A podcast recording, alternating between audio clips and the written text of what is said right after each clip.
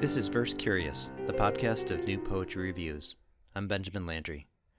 Taken down from the bookshelf today is Ask the Brindled by No'u Revilla, published by Milkweed Editions in June 2022.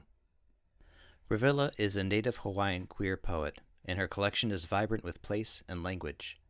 The collection's first poem, Mauna Kea, details the mythological history and devotional practice relating to Hawaii's tallest and most sacred volcano. The poem speaker declares Inside me, two seeds, one planted in my throat, a dark highway fingered by a cool moonlight, the other seed raised in a fist of bright veins. Mauna Kea's most recent eruption is estimated to have occurred about 4,000 years ago. The spirit of fire and creation is coiled in it like the seed. The water associated with the mountain, which sits just below the summit in Lake Waiau, is considered healing and the poem follows a pilgrimage. Trucks still carry medicine, folding tables, and hot food. Water, water, water, water, and the faithful still drive the dark highway to Keala Hulu Kapuna. The poem operates on the tension between the seed and the water, and the way the whole collection hangs on that dramatic moment before mixture and consummation. Revilla places herself in the tapestry of her belief system identifying with the Ma'o or shapeshifting female water protector lizard deity. Revilla traces her shapeshifting through her grandmother, who relays stories of threatened water and shed skins. Does it always hurt like this? we ask. The black O her mouth makes tells us our land has changed forever. The grandmother answers, What do you think happens after? Do you think skin stays skin just because it was skin to you? I like that Revilla's poetry celebrates indeterminacy. When the grandmother answers a question with a question, she underscores that the best we can hope for in this indeterminate life is to brave the situation in the company of those who love us. When Revilla investigates Ma'o directly in the poem Eggs, we get a sense that she is laying out her own biography. There was once a girl with eggs in her eyes, hard shell, her. They said she was really a lizard. Ma'o is a useful story for Revilla, who recalls her early realization of queerness and He Ma'o, He Wakine, a concrete poem written in a range of font size and grayscale. The poem is about the tensions between ancestry and chosen family, queerness and survivance, and ending in a refrain of shihi, shihi, shihi, shihi. Generally, I find concrete treatments cheesy, but this one works, in that the grayscale words operate as a chorus of proffered social judgment turned acceptance. It makes sense that this poem speaks in multiple registers at once, justifying its formal risk. Later, the grandmother recalls the danger of being a lizard passing for a woman.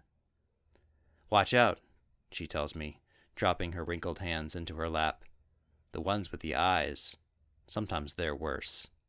They know where you hide your tail, duct taped to your thigh, beneath your dress, throbbing. Only they can say, I love you. They who see what happens at night when the dress comes off. They who see and do not run.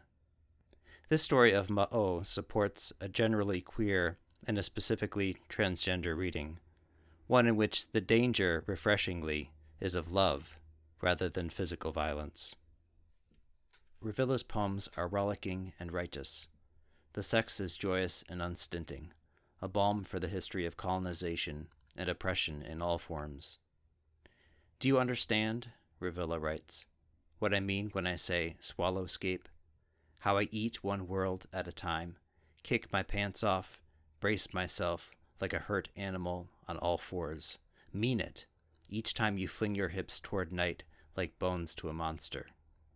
There are poems about romantic heartbreak, but Revilla is so enthralled with being alive in her body in the world that these disappointments register lightly.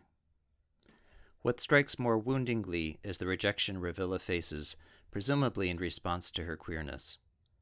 When I sleep with a new woman, my mother whispers fetus into her fingers and sews my mouth shut. But the daughter is not the fetus, which the mother wishes to take back. When I dream of women and wire, it means I fuck like a woman at war with her body. Where is my rope? I am witch. I am island. Or am I a love story poorly translated? Fetus eating with a face to memorize. Mother, I am the myth bitch you dream about. Even if the mother cannot bring herself to accept her daughter, she is all she thinks about.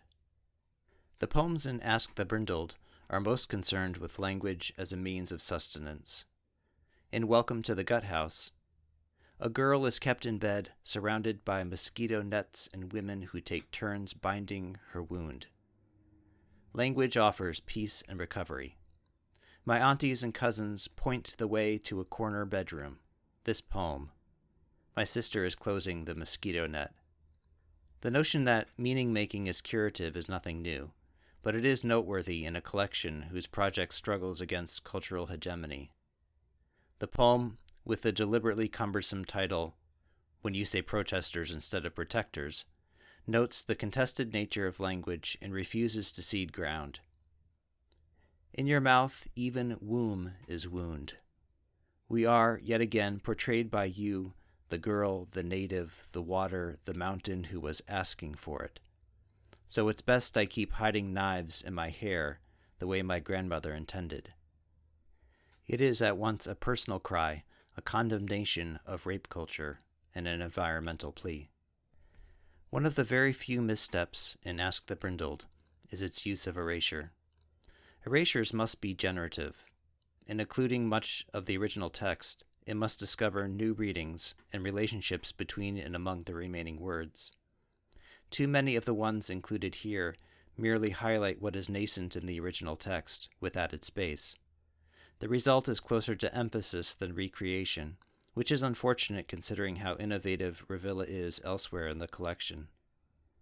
On the whole, though, Ask the Brindled is an exclamation of a debut.